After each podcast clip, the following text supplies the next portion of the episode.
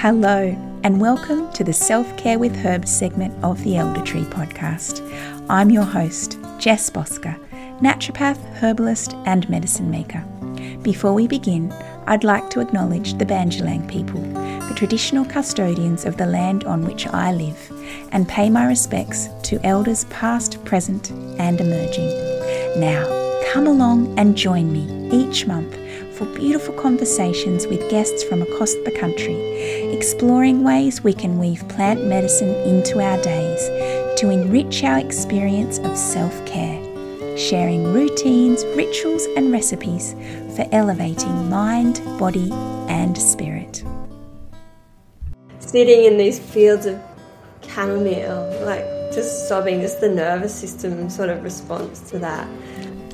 That was Jess Allan sharing an experience where she connected deeply with chamomile. Jess is a herbalist, Bowen therapist, and the owner of Skindoona Apothecary in Newcastle, New South Wales, where she manufactures a range of herbal and vibrational skincare. Having a deep love and connection to the natural world and an affinity for sensing and communicating emotional profiles, Jess followed her path into herbs and healing and has enjoyed experiencing the alchemy of people and plants for almost 20 years. During this episode, Jess shares how, after feeling quite disconnected from the natural world during her early childhood, it was the school camps she experienced later in her youth where she spent time in the bush, hands in the earth, and felt her eyes open and her soul start to connect with the plants. Jess is a beautiful storyteller, and during our chat takes us on a special journey, sharing how she connects with individual plants on a deep level to create potent flower essences. She describes feeling disconnected and even skeptical after completing some introductory courses on bush flower essences, but being immersed in a nature philosophy course and meditating in the bush amongst the wildflowers helped facilitate a profound connection and a deeper knowing of flowers and plants. Jess's connection with herbs was deepened even further during a transformative experience on a medicinal herb farm in Tasmania. It was here that she really started to connect strongly with the herbs, understanding their vibrations and feeling a whole new world opening up, a sense of safety and belonging. Jess has been in deep motherhood over the past 10 years and shares how it's really easy to lose sight of self care and that daily investment in ourselves.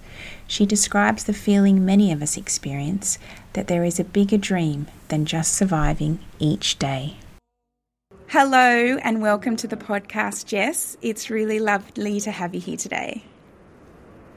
Oh, thanks, Jess. I'm really excited to be chatting with you. Yeah. So, as you know, we're going to be talking all about self care with herbs, how that looks for you, how it feels, how it might be difficult at times. But one of the first things I really like to do with guests when we begin a chat is find out from you where that first spark came about in terms of your interest in plant medicine when we were chatting before we started recording, we spoke about how you had a really lovely connection with the natural world from an early age. And I was wondering if we could dive back into that to really explore how your relationship with plant medicine began. Yeah. Um, look, my, my sort of childhood was oh, was a fairly barren landscape, really, in terms of the natural world. Um, but I was always interested in creatures and digging and in the garden and when I say the garden, there wasn't much of a garden, but um, just being outside and um, yeah, I, f- I feel like my first connection to plant medicine would have been aloe vera.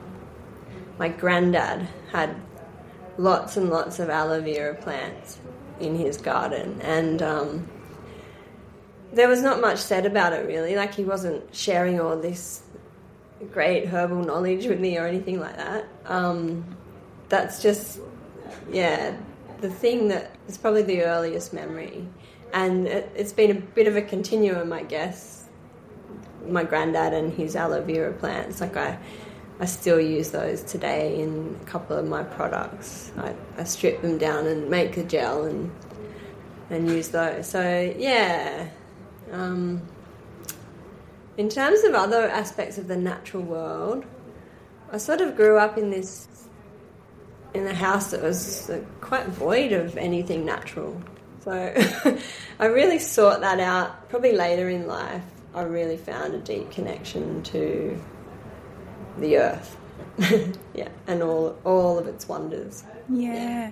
And so how old were you when that really started to happen for you? Ah, probably school camps, primary school. Um, just being exposed to different aspects of nature, different elements, fire and dirt. My house wasn't very dirty. It was all very clean and um, yeah. So getting down in the dirt and in the rivers, canoeing and stuff like that. I think in, on school camps, I really connected with that, and we did bush medicine walks and things like that. I remember little sparks firing inside of like, whoa, there's another way. yes. There's another world. Yeah. So that was in primary school that you were able to have, you know, have your eyes open to bush medicine. Yes. Yeah, I did. Um, up here, in, I'm in Newcastle, and we not far north. There's a the Leyland Brothers World replica of Uluru, and we did camps there. And I think the Leyland brothers used to do shows of sort of traveling around the country, exploring the natural world. And yeah, that was the bush camp we did, and did bush medicine. And I remember them pointing out termites' nests and, and little seeds and different things. Yeah, I loved it. Loved it all. So eyes yeah. were really started to open to the natural world after not really having that much exposure. Yeah, yeah, I, and I still can't really believe the disconnect that I grew up in in terms of no nature. Like my mum, she she had a garden. She grew a few flowers, and my grandma had a garden. She grew roses, but yeah, no no food, no no herbs, like yeah. Mm. Don't know how I've ended up here. so was it that you first started getting an interest in growing herbs and wildcrafting weeds and really connecting with the medicinal side of nature? Did, sorry, was that when? Or? Yeah, yeah. Yeah. Oh, it wasn't until much later when I was in my in my early 20s. I got into health and sort of nutrition first, I think, as kind of doorway into natural medicine. Um, yeah, I sort of, I think, I, I was a kind of sickly kid, like, had a lot of headaches and never really felt very well. And finding out later that there's a whole other world of food and nutrition as well that sort of was life changing. That kind of was segue into into then herbal medicine because like what what can I study here? What can I formally study to increase all this knowledge and build on this passion for nature? So yeah, I wasn't really doing any herbal medicine or plant medicine until my early 20s. And mm. even then, like starting college, it was very black, very black and white, evidence based medicine. And it wasn't until I went to Pindari Herb Farm in Tasmania and just saw all the herbs and all the plants and just fell in love with them all and mm. got a real feel for them. Yeah, that experience was really a bit of a game changer too. Was that part of college, that trip? Yes, yes, it was. We were very lucky. Um, I think, I think the teacher we had sort of recognised we were missing a whole aspect of, of the energetics and the actual plants, which um, felt kind of important and so she organised a trip down there, which it's it's closed since it's non-operational now. So it feels like one of those moments where ah, we just got to scrape in there and, and see mm. that. And I spent a lot of time down there. And yeah, that was amazing, mm. really amazing. Can you can you um, give us a little bit more about what happened down there, like for people who don't know what Pindari is and what you can what you could have experienced? Yeah, so um, it was uh, the man. Well, it was a man, a couple who set up this farm. He was an ex pharmacist and kind of got to a point in that in that career of going, oh, I'm not doing good anymore. I'm doing harm. How can I change this? And and so um, adapted into medicinal herbs and just had this amazing self-sufficient biodynamic. You could say it wasn't registered or anything, but farm with hun- like probably 150 to 200 medicinal herbs. And um, I remember the first day we were there, um, he got us to harvest the chamomile. And I just remember sobbing, sitting in these fields of chamomile, like just sobbing, just the nervous system sort of response to that. I was like, oh, okay, there's some there's something in this. Mm. yeah. It wasn't like bad sobbing. It was just yeah. release. release. Yeah, just release of all that sort of held tension of disconnection your whole life, and then here you are in this beautiful space with these people, intuitive and and aware and in tune with nature and in tune with the plants and feeling into them, understanding the vibration of them and their properties and just a whole new world. And yeah, I think just the recognition of and a sort of sense of safety in that and belonging as well. Just yeah. And then we just explored all the plants and oh, I loved them all. and at that point, did you um, get? Were you exposed to like harvesting methods and and using the herbs to make products and things? Yes, so that's where I learnt to make products. Um, he sort of grew the herbs, harvested the herbs, um, turned them into oils and tinctures, and then turned them into creams. Um, and then they had a business selling creams. So um, we did everything from the we planted, planted some things. We harvested. We he had this great old um, ah, I can't even remember what it was called, but like sort of hand winding chopper thing where we chop all the herbs down and pushing them. One of my favourite things ever is pushing herbs into jars or pushing herbs into bottles and like the smells and all that and the feel of pushing them down further and further before you put in your alcohol and that sort of thing. So we did we did all of it. Um, we poured, pressed tinctures. We made essential oils. We had a distiller, made essential oils, and um, then we made creams. And yeah, it's. I think that was the premise of the course to learn sort of manufacturing from planting to to manufacturing these products. Mm. And was that your first experience using medicinal herbs to make things? Um, no, it wasn't actually.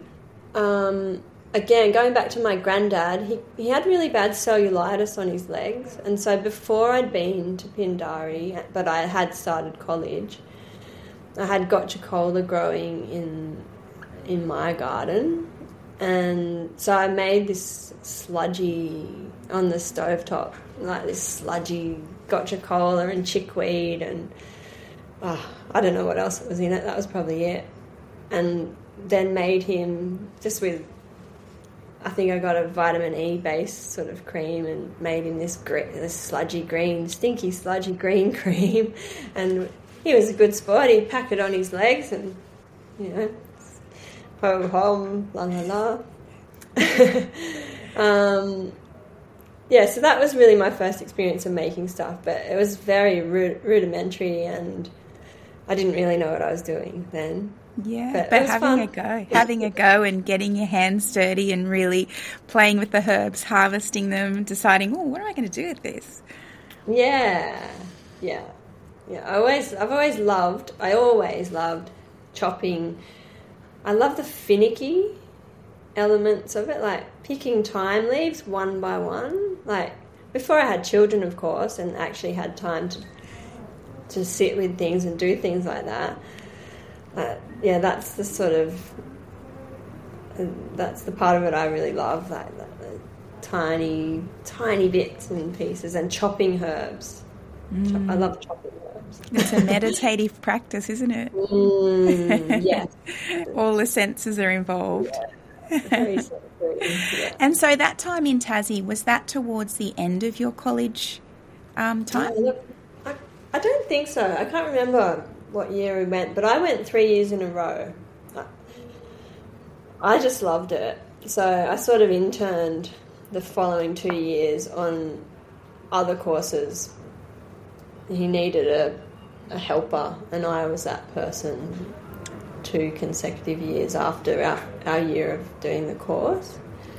Um, so that those three years, I think, spanned like the last three years of my mm. college time. Yeah. yeah. And after college, did you then dive straight into um, creating things with herbs? Yes. I was. Um, so, as I was finishing college, I was launching Skindoona, which is my cream herbal skincare business. Um, I kind of fell into that sort of accidentally in a way. like I had, I'd, I'd been to Pindari, absorbed all the knowledge, listened to all the tips and tricks and everything, and then a couple of friends were making some stuff, and I wasn't even, I wasn't even part of that group that were making them. I just happened to be there. I think I was making apple crumble instead, and But I remember observing, I remember watching them and thinking, oh, oh, I know how to do that. I, I oh, no, don't, uh, like, you know, having a Virgo rising, like forever, sort of judging everything that's going on. Uh, I remember thinking to myself, no, you don't do that there. No, no, that's not that's not the next step. No, no, don't mix them together before you. like I'm having all these thoughts, and I was like, oh, I can do that. So I had a had a go at it next time, and I was like, oh yeah, this this is good. this is good fun. Yeah, it's and coming back. Yeah, that's how I got into doing skin Skindoona. Yeah. So, do you want to tell us about Mother's Love, that beautiful signature product of yours, and how that came about? Uh, yes. We I had two different products. I had one called Cuts and Grazes, and another one called Baby Bum, and they had they had good combinations in them, but I found I found I was always having to decide which one was the best combination, and so at some point I ditched them both and created Mother's Love, and that sort of covered that. Then covered everything. So Mother's Love has um, calendula, gotu kola, St John's wort, comfrey and golden seal. And I did kind of, I guess, model a little bit off the old Scarless Healer remedy before they took the comfrey out. But I, you need comfrey. Mm. So, um, yeah, I put comfrey in, and then because of the comfrey, I wanted a really strong antibacterial as well. So I was like, it's got to have golden seal. and yeah, plus the bush flowers. I use a lot of bush flowers in the products too, uh, covering emotional, emotional, spiritual kind of layers of why we might need stuff. Um, yeah, and that product, and also the name. I think I was. I was trying to come up with something that would cover everything, and I was with my mum one day at the markets, and um, uh, it was really windy day and I was trying to put the tablecloth on. I was on my own and she wasn't there yet and I was crying and there was things flapping everywhere. and then my mum arrived and just, you know, sort of like an angel just took the other corners and we got everything sorted and I was like, oh yeah, mother's love, that's a great name for something that that does everything. So yeah, that's kind of how the name came about. And then over time, of course, that's become very, very much more nuanced for for my family, um, and then having my own children as well, becoming a mother. So I do get asked, why, what about father's love? But mm, I'm a mother, so you know.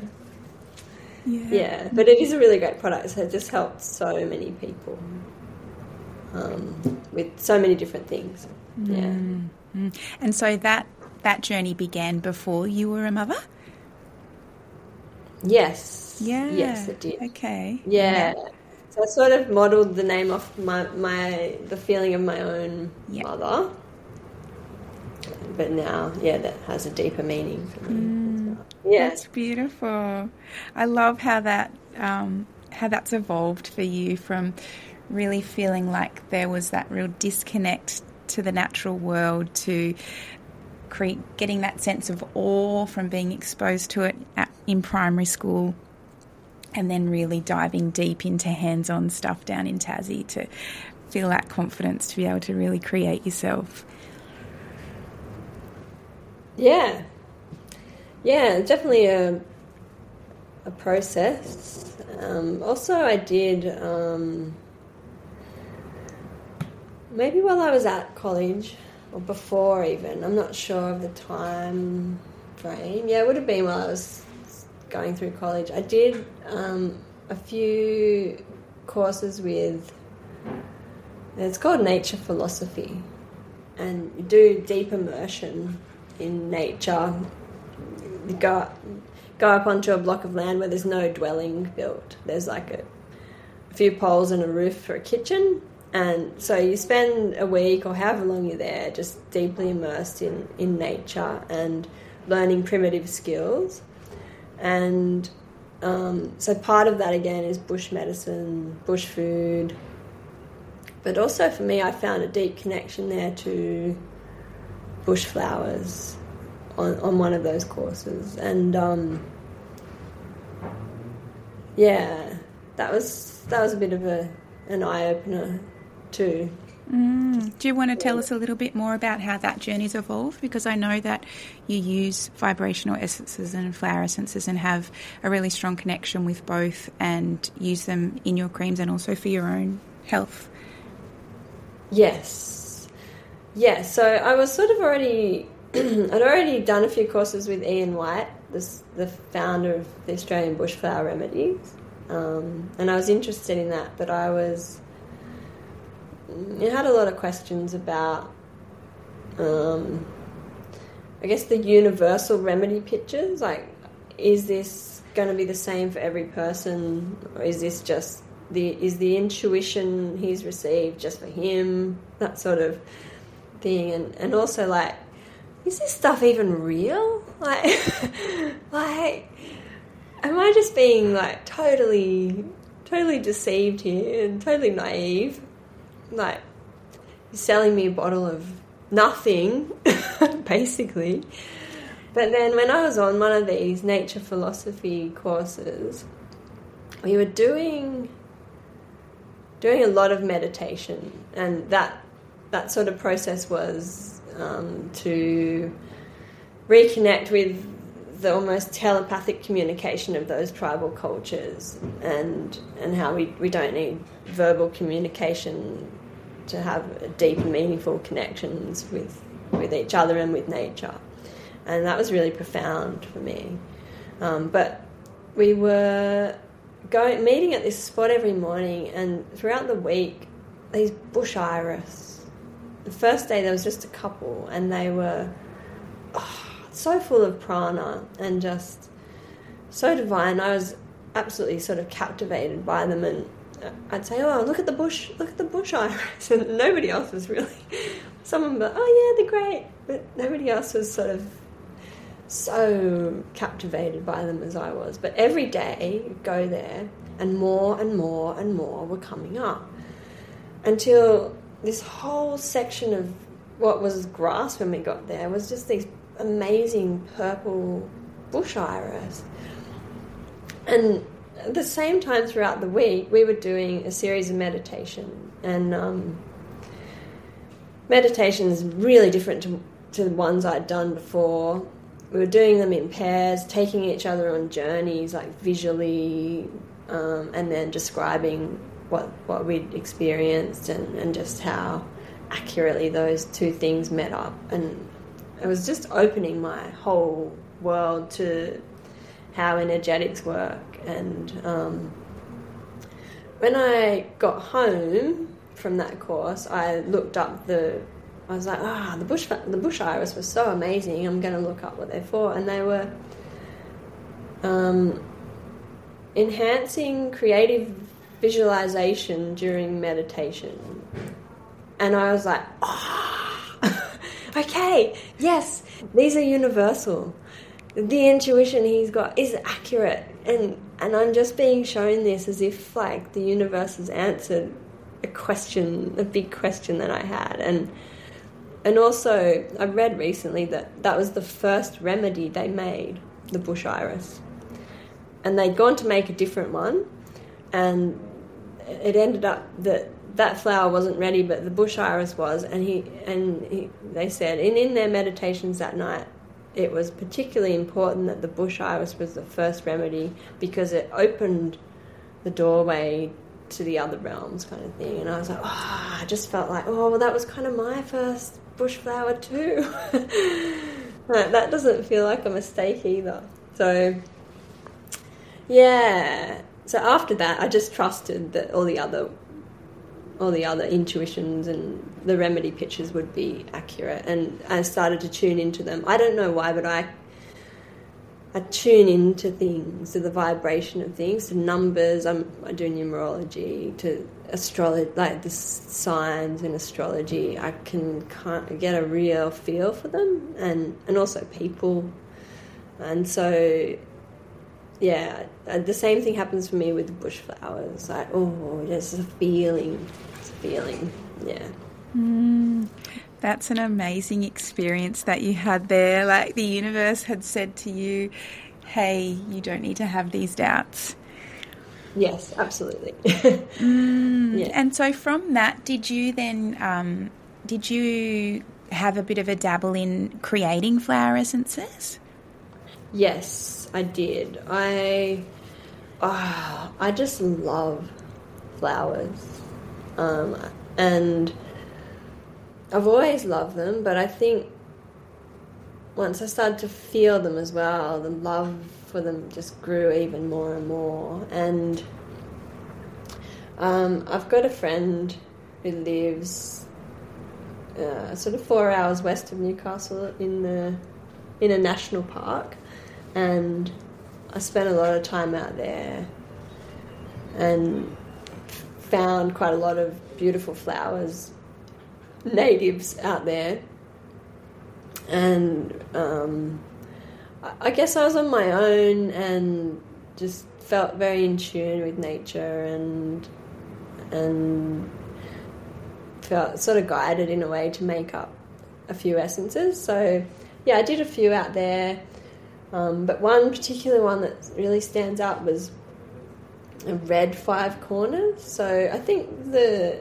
Australian bushflowers might use a pink five corners, but I found this red one. It was just stunning, and just a really tiny little bush. But the I'd walk up the track every day and like just kind of wait for the perfect prana point when the flowers are just like.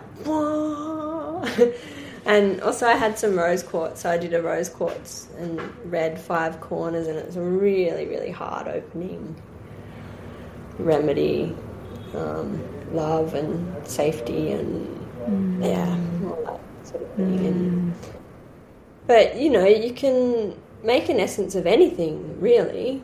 Um, flowers or leaves or um, yeah, so it's a nice thing to do. Uh, I've really got to get back into it. when you were making those ones out in the national park, do you tend to make them in situ, like in in the environment, or do you tend to take them home and? Oh no, absolutely in situ. Mm-hmm. Um, I would. The only thing, um, the only sort of movement away from the plant is to find a good sun, good spot to capture enough sunlight you sort of need about six hours. It doesn't really matter. You, you, you use what you get, but if I could find a spot that that man I could get a good six hours of sun on the bowl, then I'd put it there. Mm. But otherwise, no, right there with the. Mm. That's where it is. That's I feel like that's where it is. That's where it belongs. That's where its essence is. That's where all the power is. Yeah, mm. I mean, you can take things away and do them at home. You'll still get a great result. Yeah, and and I do that with herbs more. I think. Um, I feel like herbs are a bit, bit more robust in a way. They've got that physical aspect as well as as just the mm. energetic. Yeah. Yeah. Yeah. You've made me just think about the way that I formulate my herbal tinctures. So there's that robustness of the, you know, the physical herb going into a mix. And then I love to add the flower essences in on top for that, just peeling back the emotional layers so that, yeah. you know, that the sturdiness of the, the, the, the liquid herb can work at its best when all those layers are peeled back. Yeah, yeah, yeah. I always do that. That pro that structure too. Herbs first, essence. Mm, yeah, yeah, absolutely. And I love too the way that when you're explaining to people what these flower essences are going to do. It can be that someone who I think will be the the most skeptical person, and they just connect in. You, are speaking to me. That's exactly how I'm feeling, mm. and you know the, the the sparks that come when they feel heard and, and know that there's things going in that are really specific to how they're feeling in that moment. Yes. Yeah, and I think too, if you tune in to the herb or the essence, ah, some, the person you're speaking with gets that vibration. So even if they're they are the most skeptical, it's still going in on that energetic kind of soul level, that mm. recognition beyond the mind. And mm. that's where we're working, isn't it? That's really. right. That's right. And I think too, you know, when you're talking through a formula with someone like that, that healing's already started, you know, before they mm. even have a drop. They can feel yeah. the shifts starting to happen, and they're more likely then to connect with the mix that you've made and continue to take it. Yeah, and they're already there, right? Mm. They're already in your room. That's it. That's it. Yeah. So, apart from using the essences in your products, how do you use those to support your health and that of your family? Oh, look. uh, that is an area that I'm just picking up the slack on kind of now. I think that um, yeah, interesting. We're doing the podcast on self care because for a really long time, that's an area I completely forgot about. and in terms of the family, like acute respiratory, I'd always make up a mix. Everyone, you know, everyone's got a, a chesty cough mix or something like that, but just general all the time, kind of using that stuff. It's not something I, I think about, and only really since starting uh, working here late last November. I moved my manufacturing space into um, the Lighthouse Health Hub. That's really when I started having herbal teas and herbal tonics, and for like the first time in years and years and years. And um, so yeah, I've just made my sun up a mix, a flower essence mix. Almost like sort slapping myself in the head, like, ah, why didn't I think of this before? We went on, we, we did a little little trip away, and the Gymea lilies were just, ah, they were just amazing. And I was like, oh my god! Every time we drove past, I'm like, look, the Gymeas, like, um, you know, to the point of like. It's like that Chevy Chase movie. Look, kids, there's Big Ben. they were like, "Yeah, the Gymeas." but I'm like, "Oh my god, he he totally needs Gymea, Lily."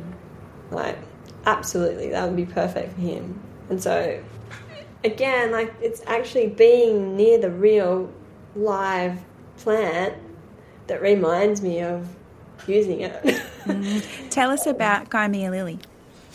Ah, uh, so it's uh, uh, the way it grows, very straight, very very long, tall, straight stalk, and then the beautiful, beautiful red, vibrant, sort of reddish pink um, flower head at the top, and they're just stunning. But um, it's really for um, holding holding yourself uh, and humility, I guess, and empowerment, like when you're in a position of sort of power or rising up in a certain field of just like just keeping that um, yeah I always think of the word humility but it's all, there's also another aspect of it too is, is like the other side of that I guess is arrogance and and that's sort of more what I was thinking about for my son. like he's he can be very dominating and um, I just thought it might soften. I thought that remedy would soften him a little bit. So, yeah, kind of. I made us both in essence with that in it for the opposite sort of the opposite reasons, and hoping that that could form a little bridge between us of, of working working more harmoniously together. Yeah, that's beautiful. Yeah. So I think this is a really good time now to step into the self care aspect of it. And I, I'd love to explore what self care means for you after having heard that it's really it's really been something that's been in the background and I imagine that um, motherhood has really played a big part in that self care sitting back here. Um, if can you put into words what self care means to you? Um, yes, I think it means like at its very core is doing whatever, anything that kind of reminds me of that still and silent, spacious place within for me. Mm. So I think when I was younger, before I had kids, I do a lot of lying around in the sun, and, um, moving slowly through life, lots of relaxing. And I guess since having children, that that's not really that big of an option.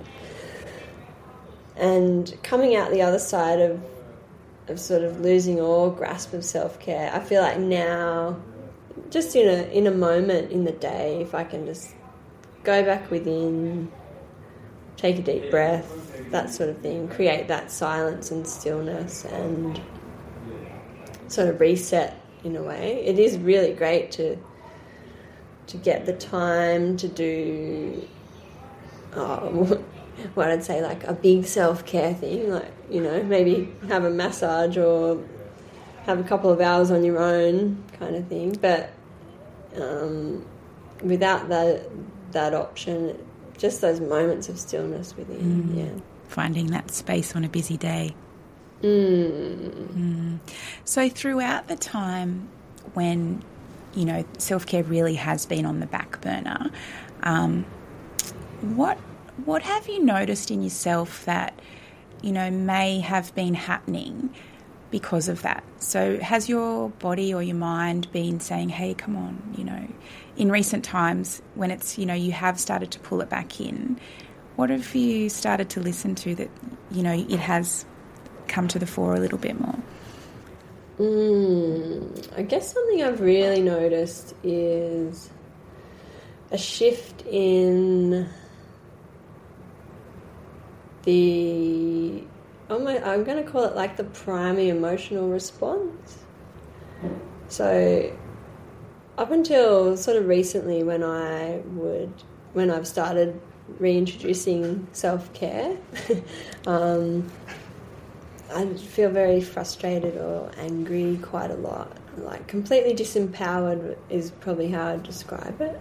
Um, a feeling of being completely disempowered and drowning almost.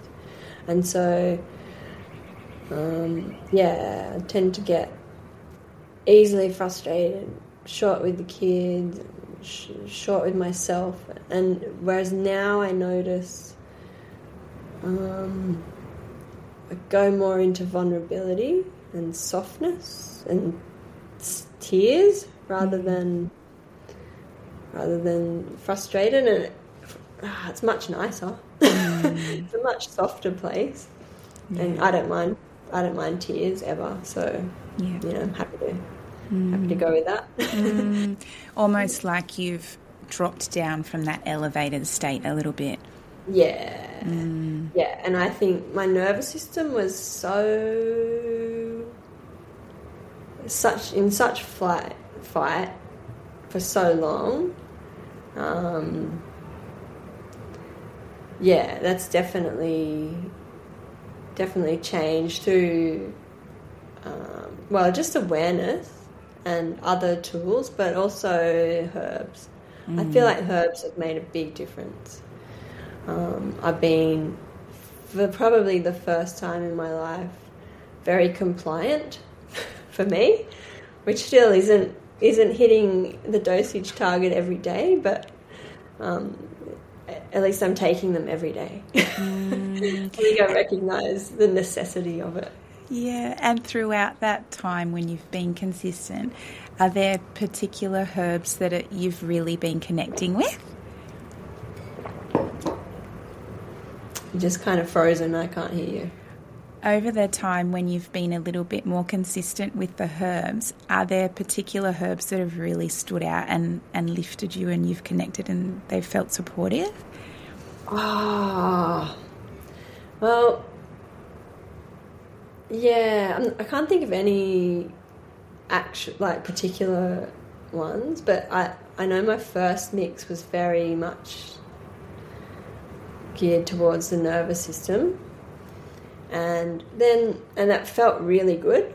I remember taking it, and the feeling of taking it was like, oh, that's just going into all the cells. And then at some point, I felt, a couple of months, I felt like, oh, is it? I need a new mix. And um, so, yeah, I saw my naturopath, and we made up a new mix. And yeah, the she does muscle testing, and mm. I needed a whole new mix. And so that was interesting for me too. It's like, oh wow, I, I could really feel that, mm. and also that that's represents a big shift that's taken place, um, which I could also feel. Mm. So yeah, I, nothing particular, not yeah. not one. I think uh, first actually, yeah, um, Withania mm-hmm. was really, it felt like that was kind of really holding me there for a little mm. while. Mm. Such a beautiful herb. It is. Such a special yeah. one. Can we think back to, you know, the last however long it's been when self care has really been on the back burner? And what, what is it, do you think, were the main barriers for you in terms of it being something that was on the you know, in front of mind and something that you've really felt like, okay, I need to be doing this? Like, what was it over that time that really kind of stood in your way? Oh, having children. Mm. Um, I'm really, I'm, I've got a really small, slight frame, and I wouldn't say I'm like an earth mama or anything like that. I just found, I found uh, breastfeeding so depleting um, that I couldn't see outside of the next feed, sleep, I need to eat,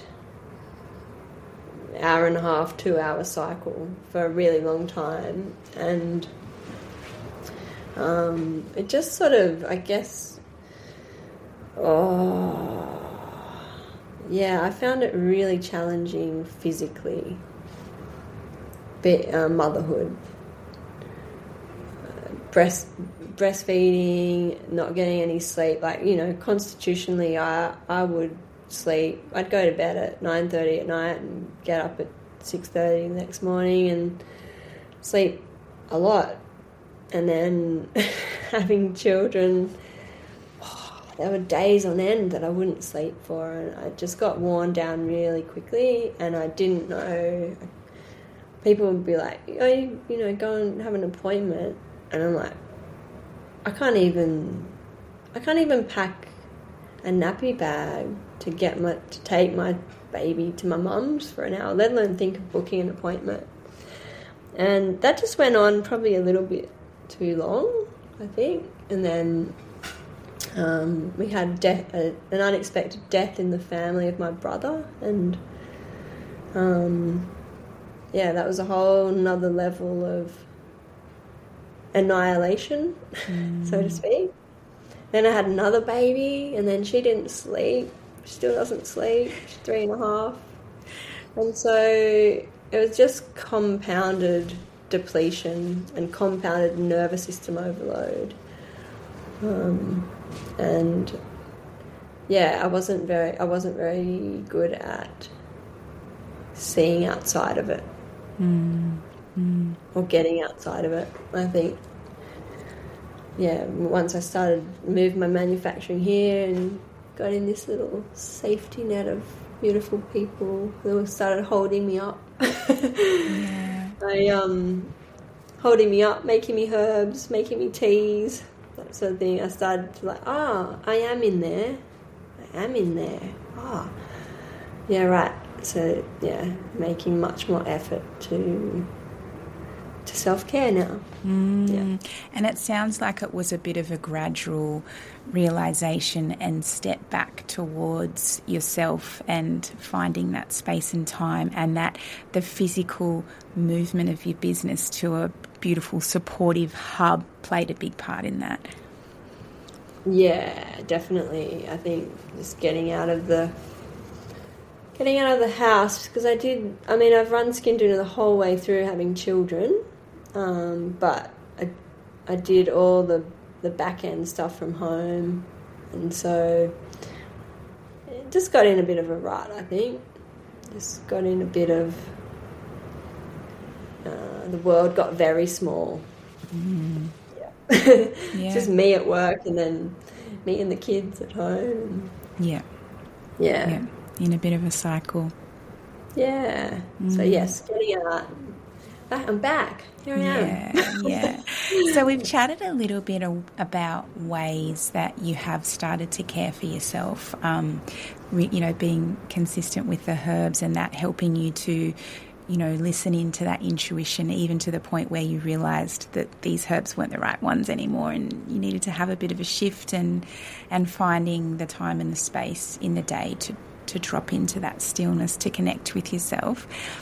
Are there any other ways that that you've brought in to care for yourself, whether that's um, you know, is do you use your products on a daily basis as a as part of skin care and and self care? Yes, I do. I use Mother's Love as a, a moisturizer. And the reason I use Mother's Love is because it doesn't have any essential oils in it. And I'm really, really sensitive to smell. So um, I like the smell of my products that I make, but I don't like them on me. Mm-hmm. Yeah.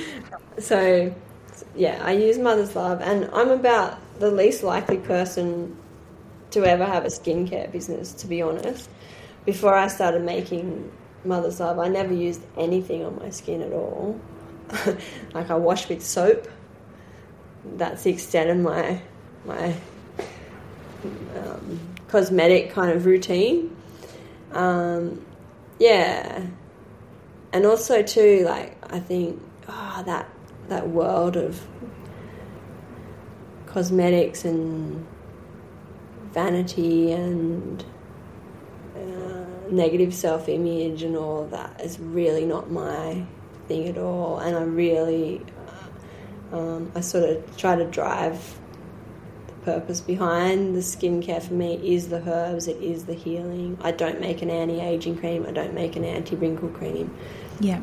I don't, I don't, I love aging and I love wrinkles. Like, you know, that's just part of life, part of, part of the cycle of life. And so mm. my range is not about that at all. Um, it's really about the he- the herbs and the healing and the essences and how we can support people to feel better about themselves and to get re- you know to get results so that their skin's not problematic for them so mm. they can mm. get on with other great aspects of life. Mm. yeah, so after so. the success of Mother's Love, where did the skincare range go? Like, what was the next evolution from there? Ah, well, I had, I had, I pretty much had the whole range straight away. Like I just thought about what, what are the common things people need a topical preparation for. Um, I haven't added a lot to the range for a really long time. I'm just just doing a new product now, uh, like a pure lanolin nipple balm on request. Um, so that's exciting. Um, but yeah, the covering different bases. So the Mother's Love sort of covers uh, everything that on the skin, but then I wanted a range to like um, one of my other favorite products is the Winter Poultice, and that is really really great for respiratory things. Um, if it's got it's expectorant, it's got immune herbs, it's got um, nervines. So yeah, it's really great for soothing and calming chesty coughs and helping as a mother who got no sleep and still doesn't get much helping your children sleep when they're not well. yes, and that's a form of self care in itself, isn't it? Yes, absolutely. Yeah, and I yeah. imagine that people who buy your products are incorporating them into their self care, you know, whether or not that's a ritual or whether or not it's just having that product there available to be able to heal themselves and, and care for themselves. Yeah, yeah, I think um, people seem to really like the products. And um, actually, a friend was just telling me this morning that she looked over on a bedside table and she's got seven of my products, and she's waiting for me to make this one so she can have eight. oh, how gorgeous! So, what is what are some other areas that um, your products are supportive for? Um, well, I do a, a product called Bend and Stretch, and it's really good for aches and pains, and particularly I've found over the years arthritis in the wrists and hands. Um, so it's it's essentially like a liniment kind of thing. It's arnica, clove, cayenne, wintergreen, gotu kola. Uh, can't remember everything that's in it, but it's really geared towards um, yeah, anti-inflammatory mm. kind of stuff. Um, and and, and when sorry, when you're making your herb, your your balms and your creams, uh, what form are you using the herbs in? Um, I use them so ethanolic extracts, mm-hmm. um, and I so in the process of making the creams, I have to reach a certain temperature to get the emulsion right and then you have to cool it down enough to not crack the emulsion when you add the herbs, the, eth- the ethanol, because that will just crack the emulsion. So at a high temperature, so cooling it down to a cool enough temperature to not crack the emulsion, but high enough still to evaporate off most of the alcohol. So, Yeah, yeah, so that's interesting. I mean, there'd still be trace alcohol in them, but um, I like to try and evaporate most of that off, and then just get left with the, the nice meaty herby bit. Mm, Yeah, but I found that's the best. Basically, it's like putting a herb mix in a topical preparation. That's kind of how I think about it. yeah, absolutely. That's So great. yeah, what would I use for this particular condition? This and this and this, and then put it in a mix and mm. put it in a cream. Use it that mm, way. Mm. And earlier on, you mentioned that one of your favourite things to do is like shove things into a jar. Has there been mm. time for that over recent years, you know, with motherhood, to play with things from the garden or that you've wildcrafted or. Oh, look, I haven't wildcrafted for a long time, but I still make in my in my manufacturing space here. I still make some of the herbs up. Um, I make golden seal because, well, it's um, hard to get, and um, and I make the comfrey, and so yeah, I still get to push those, push all of that into the jar, and I guess the vision is to make. as I get a bit more time, the kids get a bit older and actually also can be part of the process. They're sort of at that age where they want to help, but they're not quite the right the right type of help. a couple more years, um, of you know, doing more wildcrafting and or doing more growing growing herbs and and making herbs that way. It is just such a beautiful thing, and I think for me, that's my connection to herbalism is that that real, ah, real getting involved with the plants. And, yeah. And have you got um, herbs in a garden at the moment? Uh, no, No. I do not. I've got- Nurturing, nurturing children is enough. yeah, I've got um at my mum's where I used to live, where I grew up. They're still in the same house I grew up in. I've got comfrey and aloe vera because I still use both of those in the products today. So, but yeah, you know, there is a dream. Yeah. there is a bigger dream. and that aloe just vera, that, surviving each day.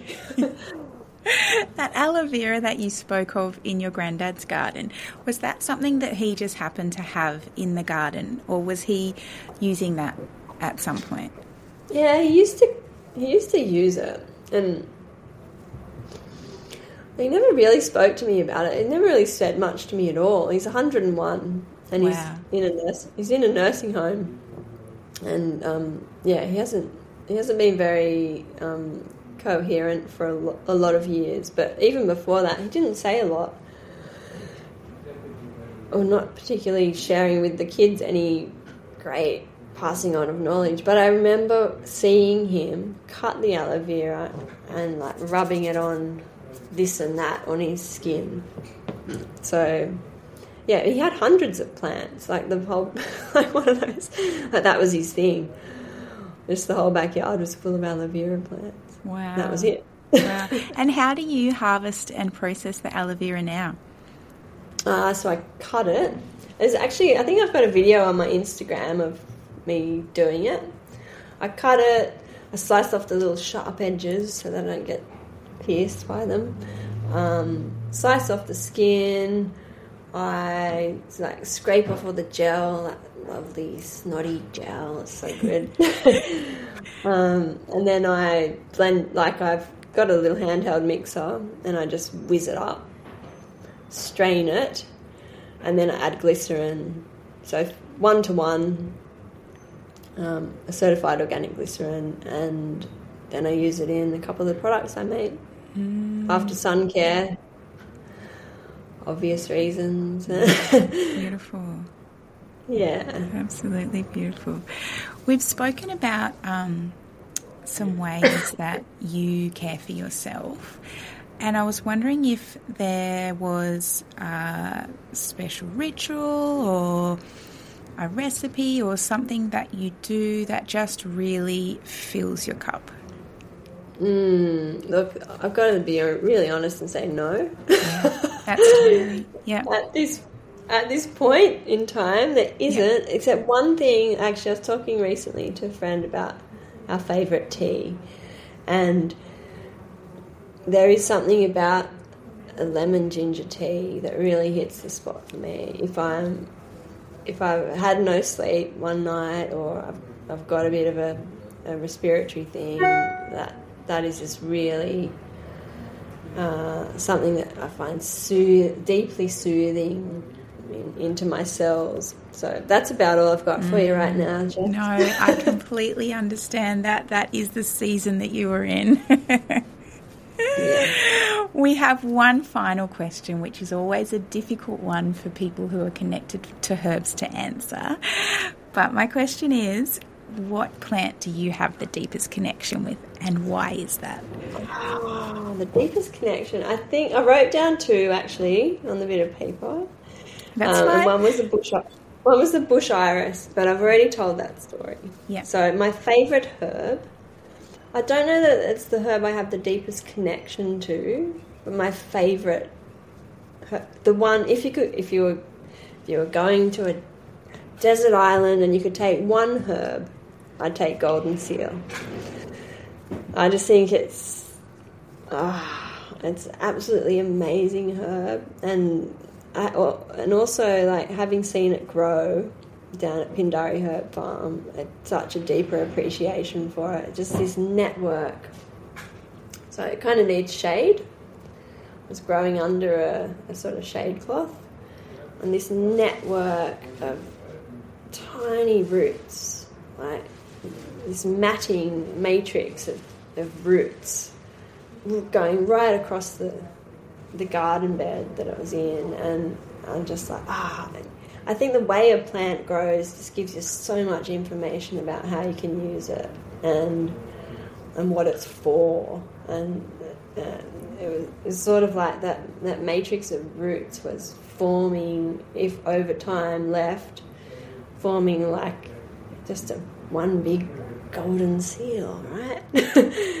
like with no gaps. I mean, that's how we use it digestively to heal the heal the gut, take take out you know take out all the gaps in the in the gut wall, seal that up, and and also too the bitterness of it. Oh, for me, is so striking that if you think about what bacteria like to thrive and survive in that sweet, warm, sort of wet environment. The golden seal is just so bitter. I always think of little, the little, um, uh, what are they called? I, I, can't even think. The nasty cells. yeah. those those little cells, like running running towards like their target and they just get hit with golden seal and like ah running the other way like you can't survive in there and also the astringency of it it's like so it's bitter it's dry it's you know it's mm. magical mm. Um, and the color i just love it mm. yeah. and and you would use it externally as well in your products yes yes, yeah. I do. And also, like some of the stories, some of the stories of putting straight golden seal and infections, and just you know, watching the results of of that is fantastic. And mm. yeah, I've I've always got golden seal on me somewhere, not on my body, but in my possession. I carry it around. Yeah, so. that's a beautiful story. I love the imagery of that growing habit and how that translates into that beautiful golden seal mm. and how it mm. protects and, and helps us that way. Yeah, yeah, it was really insightful to see those roots growing. Mm, Well, that brings us to the end of our conversation, Jess. It's been an absolute pleasure. I've loved your beautiful storytelling, and you've brought such imagery to this conversation. I think it's going to really shine through when people are listening. Wow. Thanks for having me. I, I love a good chat, so anytime. yeah. So we will um, provide some information about how people can access your beautiful products so okay. that they can connect with you that way at All the right. end of the show. All right. Thank you. Beautiful. Lovely to have you. You too, Jess. Bye. Bye. I'm so glad you tuned into this episode of Self Care with Herbs, a segment of the Elder Tree podcast. The Elder Tree is a non profit dedicated to putting the medicine in the hands of the people through grassroots herbal education and earth skills, weaving a strong community of herbalists, healers, and plant folk in Australia.